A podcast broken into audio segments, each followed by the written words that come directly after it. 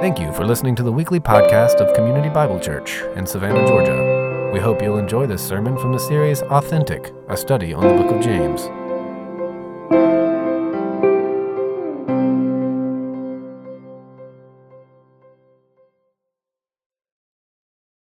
Father, we're here to honor your Son. He is exalted, He is lifted high, He has died for our sins, He has risen again. And so we exalt Him. He is pure, He is brighter than all the heavenly angels. He is greater than Moses, He is greater than any high priest, He is greater than all. He is King of kings and Lord of lords. And so we're here to worship Him, to exalt Him. Uh, Lord, as I just preach this fourth and final service for the day, I just, I just pray for physical strength. Um, just give me strength to, to proclaim it as if it was the first time and in fervor because it's a great passage of scripture. I pray that you would fill me with your spirit because I am weak and broken and I am a sinful man. Uh, and I have nothing in myself that would change men or women's hearts. I have nothing in myself that, that can, can mold the heart and, and reach the, the mind, but you do, Lord. And so I pray that through me, through your servant, through just a broken man, that you would proclaim truth and excellence and that the, the church of Christ would be built and equipped for the work of ministry. Uh, and we'll just leave our souls being filled and our hearts delighting in you. It's in Christ's name for his reputation, I pray. Amen. Thanks. You guys have a seat. And turn for the last time, at least for a while, to the book of James. Um, I know you're sad, you're crying about it. I know all of you, right? I just heard, oh, but now we're going to finish up this great little book today. If you don't have a Bible, there should be one in the seat under you. You open a few pages of the table of contents. James is one of the last books. I think it's on page like 655 in that little Bible there. Um, so you can follow along or you can watch the slides. Um, and next week we'll be back in the Old Testament in the book of You're to Have to Come to Find Out. Ha ha. All right. Okay. So how you like that? All right. There's one of 39. You got one in 39 chance to guess it, right? Okay, there you go. All right. James chapter 5. This has been a great little book. I'll tell you, I think about it this week, and it, I, I, I kind of equate it to like a good workout where you get your, your tail kicked a little bit, but it feels good. All right, that's, that's kind of this, this book. This last three months has been like a good workout. We've got our, our tail kicked a little bit, but it's been a good tail kicking. All right, and we saw that James, the brother of Jesus, has been the one who's doing the kicking right? He is the half brother of Jesus, same mother, Mary, different father. Jesus didn't have an earthly father, James did. His name was Joseph, he was a carpenter. Um, Jesus' stepdad. But he was the brother of Jesus, and he thought his brother was wacko. He thought he was, he was a nutcase. He was embarrassed by him until the resurrection. And everything changed. And then he realizes, my brother is the Son of God. My brother is the Messiah. And he becomes a worshiper and a follower of his, of his half brother. And he becomes the head of the church in Jerusalem, the early church, where, where the headquarters of Christianity was in Jerusalem. And he's the head guy, he's the lead dude. Right? And he's writing this letter. The book of James, as we've seen, is the first chronological book in the New Testament. All right? Before Matthew, Mark, Luke, John, Romans, it's the first book in the New Testament chronologically. And he's writing to the church. The church has been scattered. Boom, persecution comes, and it's scattered all over Palestine. And people are losing their jobs, and people are losing their homes, and people are losing their farms, and they're cut off from their family because of their faith in Jesus. And he writes this letter to encourage them to, to stand fast and to show them ultimately what true, authentic, genuine faith looks like. It's just a book of this is authentic faith. This is the real deal. This is it. Right? And so that's where we've been for the last couple months. And, and Pastor James, as he closes it out, I think we really see his passion as he closes out this book today. You can see his heart. I, I know he's been a close talker at times, he's been in our face a little bit, but this guy was a great dude. He loved the church, and he was loved by the church. His nickname was not James the fiery preacher. His nickname in the early church was James the Just. Even when he was being killed for his faith, they remember they threw him off the temple, and that didn't kill him. So they stoned him. He's on the ground, all broken and beaten. They go up to stone him. And even at the end, what is he saying? He's saying the exact same thing his brother said Father, forgive them. They do not know what they're doing. He's a great man.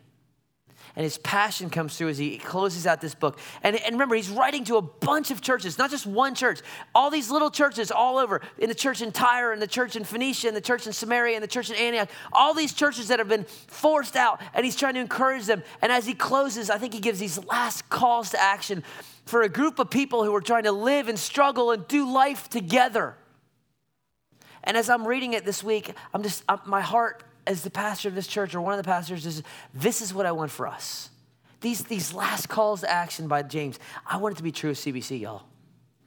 I, th- I want, to, as we live together and we do life together and we're a community of faith together, we're just one of many local churches in this town. As we do those things together, I want these things to be true of us.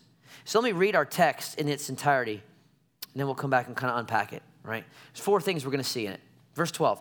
But above all, my brothers, do not swear either by heaven or by earth or by any other oath, but let your yes be yes and your no be no, so that you may not fall under condemnation. Is anyone among you suffering? Let him pray. Is anyone cheerful? Let him sing praise. Is anyone among you sick? Let him call for the elders of the church and let them pray over him, anointing him with oil in the name of the Lord. And the prayer of faith will save the one who is sick, and the Lord will raise him up. And if he has committed sins, he will be forgiven. Therefore, confess your sins to one another and pray for one another that you may be healed. The prayer of a righteous person has great power as it is working. Elijah was a man with a nature like ours. He prayed fervently that it might not rain, and for three years and six months it did not rain on the earth. Then he prayed again, heaven gave rain, and the earth bore its fruit. My brothers, if any among you wanders from the truth and someone brings him back, let him know that whoever brings back a sinner from his wandering will save his soul from death and will cover a multitude of sins. So he starts off in verse 12 and he says, But above all, and this is his way of saying, I'm closing out the letter. Right? This is not the highest thing. And he's not saying above all, the most important thing. The idea is, okay, I'm, I'm closing this deal out. So above all, brothers, don't swear. He's not talking about cussing. I know Southerners, you're thinking he's talking cussing. He's not talking cussing. He's not saying go cuss, but he is not talking about cussing. He's saying, don't swear either by heaven or earth or by any other oath. He's talking contextually about oaths. Don't make oaths. Now, oaths are not big in our culture, not, unless you're like really special. Oaths are not something that we go about making oaths all the time. But in that culture, they were huge. If you wanted to end the debate, what did you do? You made an oath. If everyone was doubting you, yeah, I don't believe you. It's kind of the equivalent of I double dogged it. I triple dogged it. Oh, triple. That's the end of the. That's the end of the argument. All right. That was what an oath was. In fact, we have an example of an Exodus. There's an example of an oath. A guy leaves town and lets his, bu- his buddy borrow his donkey when he's out of town, and the donkey dies when he comes back in town, if he says, You killed my donkey, he says, I swear I did not kill your donkey. He makes an oath, and that's the final deal. Then he has to believe him because he made an oath. It's the, it's the way to end the argument. When God says in, in, in, Hebrews 6 that when he wanted to just solidify everything, he swore by himself to Abraham that he would be the father of many nations, that he would bless him. He can't swear by anything higher, so he swears by himself. He makes an oath by himself to say, This is the truth. So it's very cultural, okay, swearing oaths. And the problem was the Jews in that day, they had all these little rules about the oaths. So if you said, I swear by Jerusalem, you had to do what you said. But if you said, I swear towards Jerusalem, it was like, ha ha ha, trick, trick, trick. I got my fingers crossed. And they had all these little rules that this is the kind of oath you have to keep, and this is the kind of oath you don't have to keep. And there was all these little meticulous things, and so you didn't have to keep your word. And so when the Lord Jesus in the Sermon on the Mount says the exact same thing, James is just quoting his brother here. He says, Don't use oaths it's not that he's anti oath. It's not that some Christians, well, I don't go to the courthouse because God says don't do oaths. And I, I don't have a wedding vows because I shouldn't make oaths. That's not the heart. The heart is this when you speak, Christian, you should just speak the truth. When you say you're going to do something, that should be enough. What does he say? When you say yes, let it be yes. When you say no, let it be no. There's no other, you don't need to have an oath because you speak truth. It's just the simplistic simplistic truth. And that's the first thing as we live together and strive together. And he, and he closes and says, as you guys are living together, just speak the truth. Be honest. There's no need to, no, there's no, well, it depends on what the word is means. No, no. It's, it's just is as is. Speak the truth. Nothing destroys a community of faith. Nothing destroys a family. Nothing destroys a workplace more than people who are talking about people rather than to people who are deceitful. And the idea as a Christian is there's, you shouldn't be compartmentalizing the way you talk. This is the way we talk at church. Thee, thou, bless you, blah, blah, blah. and over here we talk a completely different way. No, just straightforward. And that covers all the things like gossip and slander and, and speaking about people rather than to people. And we've looked at that in chapter three. Right? But the re- and the reason being, if you could get to James and say, why is this so important? Why do you remember Jesus himself said this, and so does James. Two times this is in the Bible. If something is repeated two times, it's important. Why is it so important, James, that the church is speaking truth? And he would say, Because my brother said he was the truth, the life. Our God is a God of truth. He doesn't say, I love you, I'm for you, I will never forsake you, I will never leave you. Oh, but but now, oh wait, but that was before you did that. No, no, no, I'm out now. I don't love you anymore. I'm not. No, he is a God who speaks truth and he never goes back on his word. And so his people should be honest. And I know some of you are thinking, aha, good. I'm going to go tell my mother in law then what I think about her because Pastor said, all right? And oh, yeah, my boss, I'm going to tell him. My pastor said I can tell you I hate my job, boss. There you go. That's not the heart of it. Take the other scripture in, into account here. Let your speech be with grace, seasoned as with salt. Right? Like, like apples and silver is, is a fitting word, Proverbs says. But the, the point is, just be dependent. When you say you're going to do something, do it. Mean what you say, say what you mean. So, and don't say it, don't tell people, I'll be praying for you. Because they're counting on that, aren't they? They're counting on that. It's just not some nice southern thing to say. Either do it or don't, but don't say it. Right? I'll watch your kids sometime, that'd be great.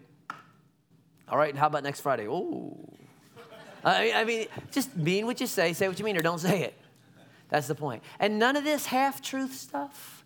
I know how we get. This is, for those who are really truly spiritual, they know that today, and you're really nerdy if you know this too, like myself, today is, is Star Wars Day, believe it or not.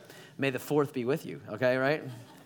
But, so in honor of the 4th, the 4th of May, I'm going to, a Star Wars illustration. But here's the idea most of you know, because you were born like I do and you watch the greatest movies ever, Star Wars, that Darth Vader is Luke Skywalker's dad. If you didn't know it, you should have watched it by now anyway. It came out in the 80s, okay?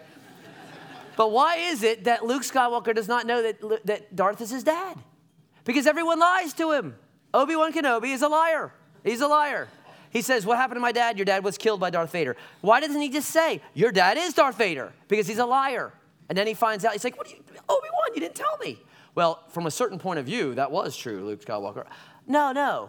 Tell me the truth. And that's the heart here. Some of you, well, you didn't ask me, so I didn't tell you that this, we were under budget. No, speak the truth. No Jedi speak. No half truths. No what's is me. No honesty. You want to destroy community? Be deceitful. Teenagers, if you're in here, well, you didn't ask me if I went there. No, no. Well, was so and so there? Well, yeah. Why were you hanging out with him? I told you you weren't supposed to be. Well, you never said I couldn't hang out with him at the mall. You said I couldn't hang out with him at the school. No. Truth, honesty, right? That nothing destroys trust more than, than dishonesty. And so he, he lands, make your yes, yes, and your no, no, so you don't fall under con- condemnation. It's a big deal because Christ was truth, and his people should be true, right? He continues, verse 13. Is anyone among you suffering? Let him pray. Is anyone cheerful? Let him sing praises. And these are two polar opposites, aren't they? Suffering and cheerful. And the reality is this in any given community of faith, any given church, both of these are reality right now. Last Saturday, two people in this church got married. Three people in this church got married. They were cheerful, unless they had really bad marriage counseling. They were cheerful. The same exact week, one of our members lost her mama one suffering. Last week, someone got a promotion and a raise in this church. Last week, someone still didn't have a job in this church. That's the reality of life. And what James says to these people who are mostly suffering is wherever you're at on that ebb and flow, are you suffering? Are you cheerful? Wherever you're at on that spectrum, the response is the same ultimately. What is it? It's worship. It's worship. Are you suffering? What do you do? Pray. Are you cheerful? Sing. Worship. Wherever you're on the spectrum. Because, y'all, Satan's plan is very simple. Not profound, but simple. His, his desire is for you to simply forget Christ.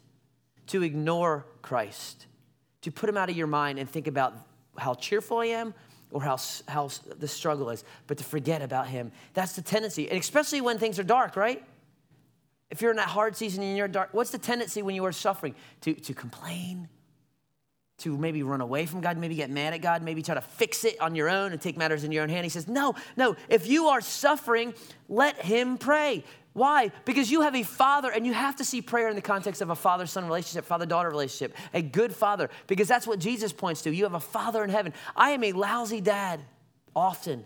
But if my kids are struggling and suffering, what do I want? I want to I want to take them up in my lap and ask them what's going on and talk to them and say it's going to be okay. That's what I want to do and I'm a sinful broken dad. What does a perfect father in heaven want when you are struggling and you are suffering and you are lonely and you are depressed? What does he want? He wants you to jump up in his lap and cuddle up next to him and tell him and cast all your cares on him. And he wants to embrace you and hide you under the shadow of his wings. That's the heart of the father. He says so if you're on that ebb you worship, you pray. And I, I can't help but think that, that James has in mind his big brother at this point, the Lord Jesus, in the Garden of Gethsemane. No one was, was suffering like Jesus in the Garden of Gethsemane. He's sweating so, he's, swear, he's suffering so intensely that the capillaries under his skin are bursting so that he's sweating blood. Why? Because he is looking at becoming sin for us. The perfect, holy Lamb of God is going to be sin. He is going to be rejected by his Father. He is going to atone for sins. He's going to have the wrath of his Father poured out on him. And he is staring that right in the eye. And it's such a suffering intensity that he is sweating blood. And he prays. And he prays three times the exact same prayer. You know what he asks for?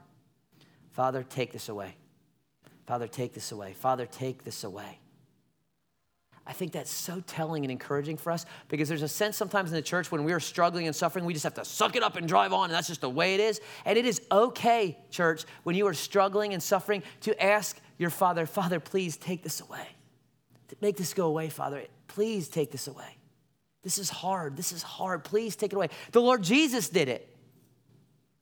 It's okay for us to say, Lord, this cancer is awful. This is a hard season in my marriage. It's okay to pray those things. But in the end, where do we land? The same place he landed. But not my will, but yours. That's where we land. We worship. If you're suffering, you worship through prayer. If you're cheerful, what do you do? You sing. And this word, this is, this is New Testament validation for guitars in church. The, the Greek word literally means to pray, play with stringed instruments. So there you go. There it is. Okay? But he says, if, you are, if you're cheerful, sing. And not sing Lady Gaga or something just random, but it's sing praise and it's in continual tense. So you keep singing. Let him keep singing. Let him keep singing. Christians are a singing people. Ours is a singing faith. I told you before, I'm man enough to admit it. I like once in a while a good musical, right? Little Jean Valjean, right? Little Hills Are Alive with the sound of music. All right, little, little, if I were a rich man, you know, da, da, da, right? And, and really, what, the thing, here's what a musical is. A musical is kind of weird because it's just these guys, they're just acting and they're talking like normal and you're thinking it's normal. And all of a sudden they just bust out. Like, when you're a jet, you're a jet. I mean, they just start going, right? right? They get the, you know, it, it's kind of this normal life and then they're singing. But you know what? That is how the Christian life should be that you're just living life and then because because you have a great God that you are cheerful, you just you sing. You bust out into song because we are we are singing people. Right? We sing. Why do we sing? David, when he brings the Ark of the Covenant into Jerusalem, it says they sang loudly to raise the sounds of joy right? To, to, to express joy. And we ultimately sing. You know why ultimately we sing? We sing because we have a singing God. Jesus sang. Do you know the Father? It says in Zephaniah 3:17 that he will exult over his people. He will rejoice with loud singing over them. And you think we're loud? How about when God starts busting out, singing over his people? Because no one is as joyful as God. He is, he is infinitely joyful. The founder sings. And so he has created song. He's appointed for song to be a way in which we release our delight in him. And so Christians sing. That's why we do it, because we have a singing Savior. And I know this is where men, this is where I keep coming back to this because y'all the worst, right? Not the worst singers. You are bad, but you're not. I mean, you, there's this sense where men don't sing, let the women sing. Look, the most manly, tough, rough men in the Bible sang. David was a warrior, he was an expert with weapons, he cut people's heads off, and he sang. Okay? You're not that manly, all right? I can tell you. And the epitome of manliness, the, the perfect man, was the Lord Jesus. 100% man, 100% God and he sang, and he still does. So we sing, and we don't lip sync, we sing, and we raise the sounds of joy. That's what we do. And he says, wherever you're at on the spectrum, are you struggling? You worship. Are you cheerful? You worship. And as we go through those things together, we weep with those who weep, we, we rejoice with those who rejoice. That's how we live. We, the focus, wherever we're at, is still on worship. We do that together as a body, right? We do those things. We are honest with each other and we worship. That's where we go.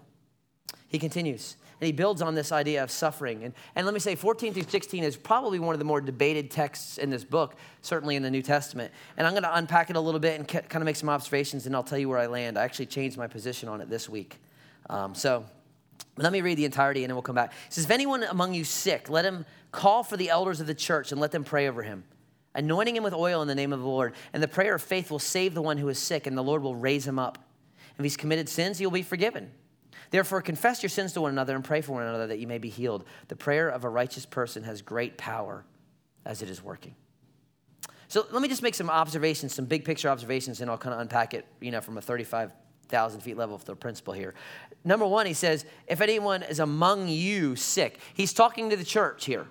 Okay, this is not a broad stroke application. This is the community of faith. So whatever he's talking about, he's talking about to the Christians that he's that he's speaking to. Okay, it's not just a blanket statement. So anyone among you sick, it, James does not seem to think that sickness is unusual. And I know in some circles they will say, well, healing is guaranteed in the atonement because by his wounds you are healed. No, healing is guaranteed in the resurrection, but not not not now. Paul was sick at points in his life. He asked three times to, be, to have this, this thorn in the flesh removed, and God said no. His buddy Trophimus was so sick he had to leave him in a city and say, Okay, I'm leaving him. He's so sick, I had to leave him there. Well, why didn't he just heal him? He's guaranteed healing, right? No, he's not. Right? Timothy constantly had stomach issues so much that Paul said, You need to mix some wine with your water so that you don't get sick so much. Right? So, so he, sickness seems to be something that, that normally happens.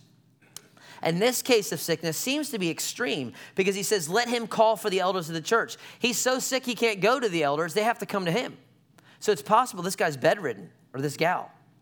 All right? And, and it, just as a side note, who is the one doing the calling? The sick person. Because the elders may not even know.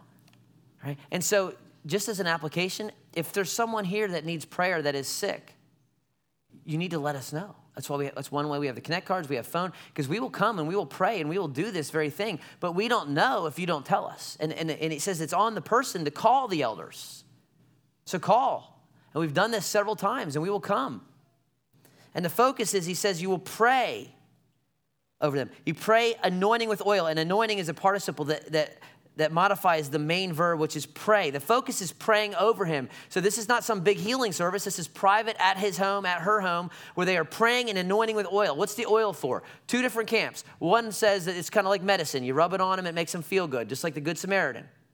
Others, and this is where I would land, would see it as symbolic symbolizing the Holy Spirit, symbolizing just like in the Old Testament where they would pour oil on the high priest or they would pour oil on, on the king to set that person apart. It's as if the elders are saying, This guy, Lord, we, we are setting him apart and we are asking you to do something special here and heal him. So we're going to anoint him and we are going to pray. I think that's the idea there, that they are setting him apart to pray. And if he's committed sins, it says he will be forgiven. What's that about? Sometimes sickness is because of sin. Not always. Notice it says if. That's a condition. Not all sickness is because of sin. Don't walk around saying he's got the flu. That's because he's a punk. No, don't do that. All right?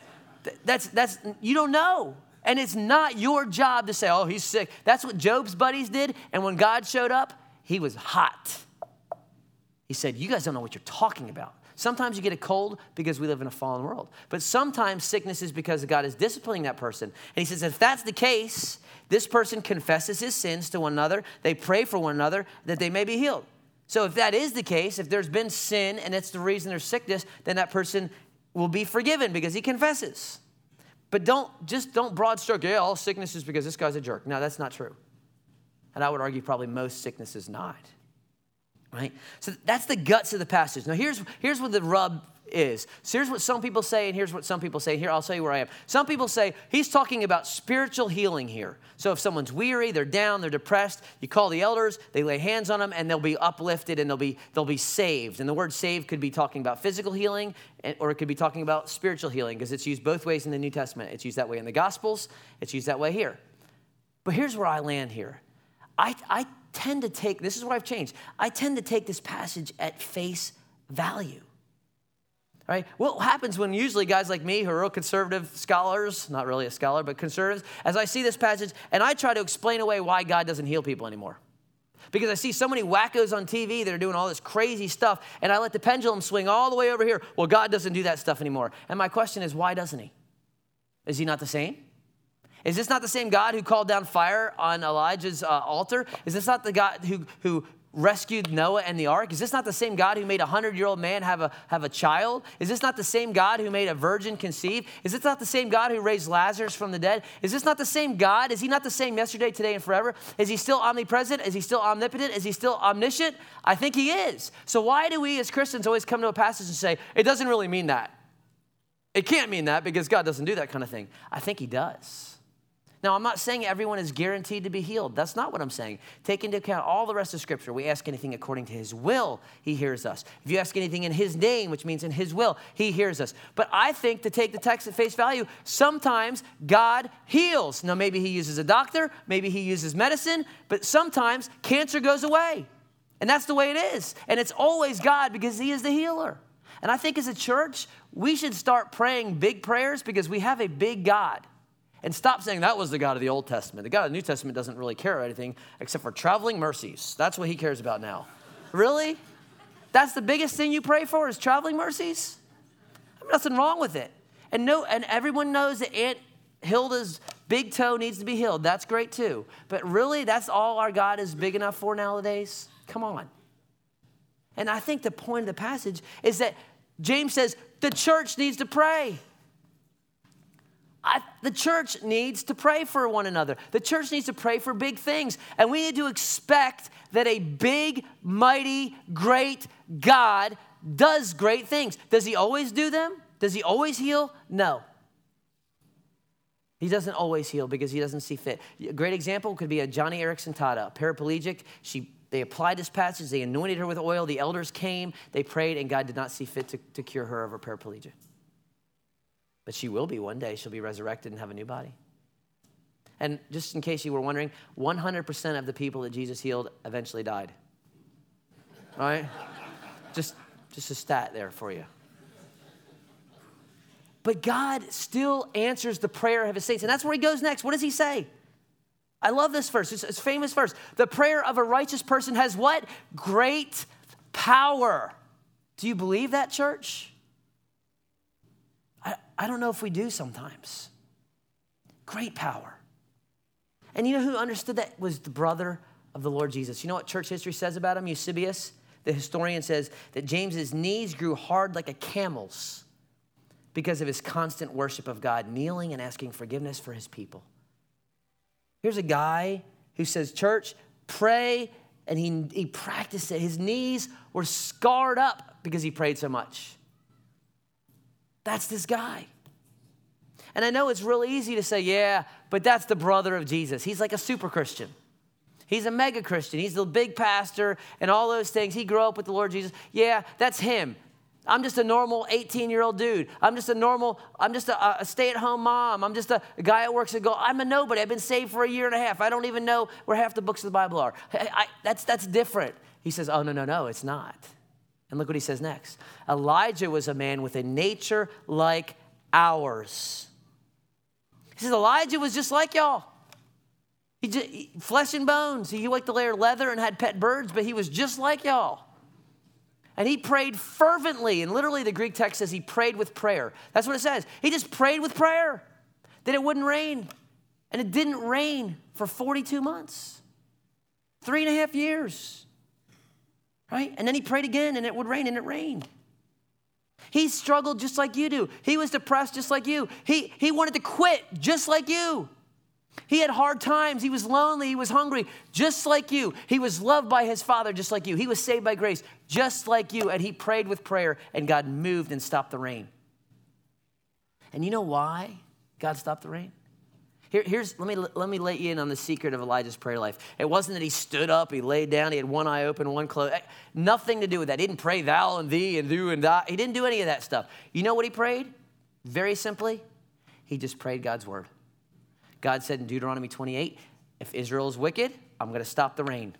Bad King Ahab comes along. Elijah says, We're wicked, God, stop the rain. God says, Okay, I'm going to do what I said. Boom. Three and a half years later, God shows up and says, I'm going to make it rain, Elijah. Go back to Ahab. He goes back and he prays seven times. God, you said you were going to make it rain, make it rain. Boom. God makes it rain. All he does is takes God promises, which he gave him, and he shoots them back up to him. God, you said this, and God answers. That it, that it was the secret to his prayers. He just prayed God's promises, and God mightily worked. He mightily worked. And I've, uh, as I was reading, I've read this text a million times, y'all. I have it memorized, and I was reading it, and I'll be honest with you, I was convicted this week of how junky at times my prayer life is. How often I am doing the work of the Lord apart from the power of the Lord. More times than I would like to admit. And so I just this week, I, I, didn't, you know, cut out a closet in my house and put a pillow in and start praying 18 hours a day. But here's what I did, and, and this might work for you, may not. But all I did was I started taking those down times in my in my day when I'm doing nothing, and I just started filling that with prayer. So instead of listening to talk radio and getting mad at everybody while I'm driving home, I turn off the radio, and I just spend it in prayer. I'm walking Milton the sanctifying dog, and I'm praying for my own sanctification. I just I'm lying on the couch, lying in the bed in the morning, just not wanting to get up, and I got four minutes, and I just spend 60 seconds just in praying for my day. And, I, and it was I haven't had some profound 20 hour prayer time, but what I found is when I'm just taking those little seasons of prayer throughout the day, it happens more often. It just does. It is a little bit of a discipline. I get that. That's why it's called a church. That's why it's called a discipline, a spiritual discipline. But I found that I just have been praying more. And I'm telling you, and I'm more sensitive to what God is doing. I, am sensitive to my own heart, my own sin. I'm sensitive of like, well, I'm about to be a, a jerk. I need to. Well, I'm just telling you. Just from those little seasons of prayer. Maybe that'll work for you. Maybe you need to get up 30 minutes early and kind of get in your journal. I, I don't know. But I know this if we are a church that's going to see the power of God, it's not going to be because we just do things the same old way. We're, have to, we, we're going to be people who pray. We're going to be people who pray. There's great power in prayer. And if you're like, oh, I don't know what to pray, uh, but I'm struggling with sin, just pray some of these great promises. You got struggles with sin. This is the issue you've been dealing with. First Corinthians says, I, I, will not allow you to be tempted beyond what you are able. Pray that back to God. God, you promised me you won't allow me to be tempted beyond what I'm able. With the temptation, you'll provide a way of escape. Show me the way of escape. Maybe you're feeling lonely. Maybe you're down. Maybe you're depressed. Maybe you don't know what's going on. Uh, you just say, Lord, you said you never leave me forsake you. I take you at your word. Show me, comfort me, be, just bring me in and, and make me know that you love me. You're feeling guilty over sin. There's something you'd done 20 years ago, something you did last week. 1 John 1 9, if we confess our sins, he's faithful and just to forgive and cleanse us. Claim that promise. Have him remove that guilt. You don't need to be guilty. If you put your faith in Christ, there is no condemnation for those who are in Christ Jesus. Stop letting the enemy tell you otherwise. Right? And you're praying the promises, God. You're weak. I feel like quitting. I feel like quitting on my marriage. I'm quitting on my kids, quitting on my job. I can't do one more day. Just go to Apostle Paul. He says, My grace is sufficient for you. My strength is made powerful in weakness. These are great promises. Just send them back up and see what God will do in your life and in your heart. That's, that's what we do. as we live life together, right? So we, we're honest and we're worship focused and we're praying and expecting God to do things. And then one more thing as he closes, and I love this last two verses. He says, My brothers, if any of you wanders from the truth and someone brings him back, let him know that whoever brings back a sinner from his wandering way, wandering will save his soul from death and cover a multitude of sins. Don't you love James, the brother of Christ? Where is his heart at the end of this book? For the wandering person. Where did he get such a heart? I wonder. Maybe it was a brother who said, When one sheep leaves, I will go get that sheep and I will leave 99 behind. When one coin is lost, I'm gonna knock the whole house down until I find the one coin. And when I find it, I'm gonna have a party and I'm gonna celebrate. Who said that? The Lord Jesus, his brother. And where does he get the heart? Brothers, if anyone wanders, if they're wandering theologically, if they start asking questions that are, they're dangerous, well, is Jesus really the only way to heaven? Is the Bible really true? I heard my professor say this. You go get them. You say, no, no, this is true. If they're wandering morally, well, I'm going to go live with my girlfriend because it's cheaper, or, uh, you know, this feels good and I know it's not right, but I'm just going to do it. You go get them. If they're relationally kind of checking out, they haven't showed up at community group in six weeks, they haven't been at church in, in 10 weeks, they haven't returned your calls, you, you call them, you go get them. I mean, if there's someone coming to your mind right now that you're like, I, yeah, I needed to call that, I needed to email, I need, you need to do it. That's the Spirit of Christ saying, Yes, you need to go get them. What does the church do? We pursue one another. Just like the Lord Jesus pursued you. You pursue. That's what he's that's where he's at. The last thing he's thinking about is go get them. And you know what? Sometimes that's hard and it's inconvenient and it's not easy, and you don't know how they're gonna respond. I'll be honest, sometimes when Milton the Sanctifier gets out, my wife's like, let him go. All right? And I'm like, oh, I don't want him. I want to let him go. I want to let him go, but then I'm like, no, I got to go get him. Got to get the shoes on, got to get off the couch, got to get in the car, go get the daggum dog. right? And you know what? But that's the idea. Go, church, and get them. Because that's what Jesus did for you when you're wandering. And that's part of doing life together. Church, there is a sense in which we are our brother's keeper. There is a sense. And the implication, don't miss it, is that you are known by somebody and you know somebody, right? I know as we grow, I mean, back in the day when we were 20 people in Johnny Harris, when one person was missing, we were like, where's John? I haven't seen John. You know, where's John? Now it's like, I, I get it. We're a thousand folks and, and it's real simple. But the church, the New Testament church knows nothing of a person who comes in the door and just leaves and, and just that's it. And if that's if that's you at this church, let me just be as, as, as gentle but as firm as possible. This is not the place for that. This is not a place where you just come, watch, that was nice, did my church thing and leave. This is we don't have enough chairs for that, be honest with you the church is a, a, group of people who, who not, you can't know everybody. I don't know even like 12 people in this church anymore. I mean, okay? But you can't know everybody, but you can know someone. And that maybe that's in a community group, maybe that's on a service team, maybe that's just grabbing coffee with another Christian every other week, whatever it is, where you are known and can know the person. And if they see you wandering, because look, we are all prone to wander. I read a, a, story just yesterday, this great pastor in Texas, I mean, in Florida, 20,000 person church booming Calvary Chapel Church in Fort Lauderdale. This guy was a great preacher. He's a godly man. He had an affair. He's done. Right? Teen, two teenagers and a wife. Prone to wander. We go get each other because we love each other. And that is hard and it sometimes is messy. Look, church is messy. And I happen to believe personally, when you see a clean church, you see a dead church because there's no conversion taking place and no one is being honest and open with each other because people are messy. Just get married, single people, you'll realize what I'm talking about. All right? And I'm not talking about clothes on the floor. But that's, that's why we need a Savior. That's why we need a Savior. And churches that have messiness and they're a little rough around the edges, there's some sanctifying going on, but that is a good thing. Right? And that's what we want. Go get them.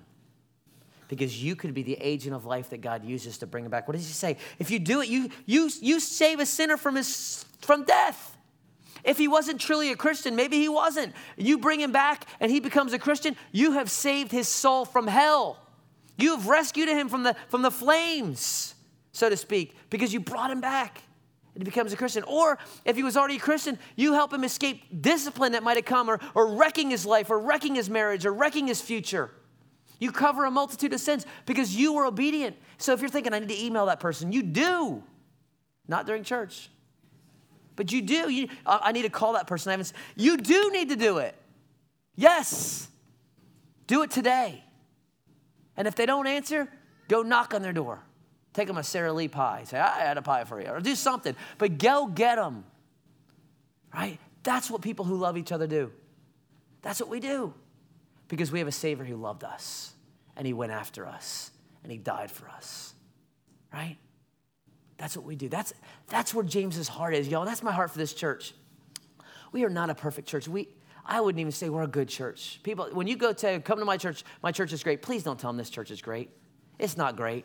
We're just a bunch of sinners who have a great Savior. That's all we are. Like a group of sinful people with a great God. That is it. And so don't give false advertising. You want to come to a sinful place? Come to CBC. we got sin on spades. But we have a Savior who died for our sins and rose again. And we're just worshiping Him together. And we're trying to live our lives for Him together by the power of His Spirit. That's what we are. And by God's grace, we'll continue.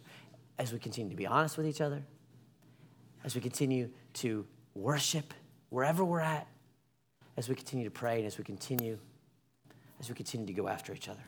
So we're gonna do, we're gonna, we're gonna apply the text today. We're gonna have a time of prayer right there in your seat. Maybe you have to pray for that wandering brother or sister. Maybe you have to pray for your own struggles. Whatever it is, praise team, you guys come on up and you're going to lead us. They're going to just sing for a little bit. You guys stay in your seats and just spend a season of prayer together as a church, praying.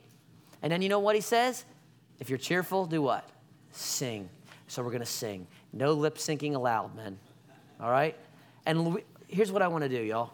I want to raise the sounds of joy in South Gardens. Let's raise the sounds of joy. Let's let the kids, we usually hear the nurseries being loud, let them hear us being loud. All right? And let's worship. You guys stay seated, we'll pray, uh, and we'll, we'll stand and we'll sing. Lord, thank you for your goodness towards us. Thank you for the book of James, sharpening us, drawing us nearer to you.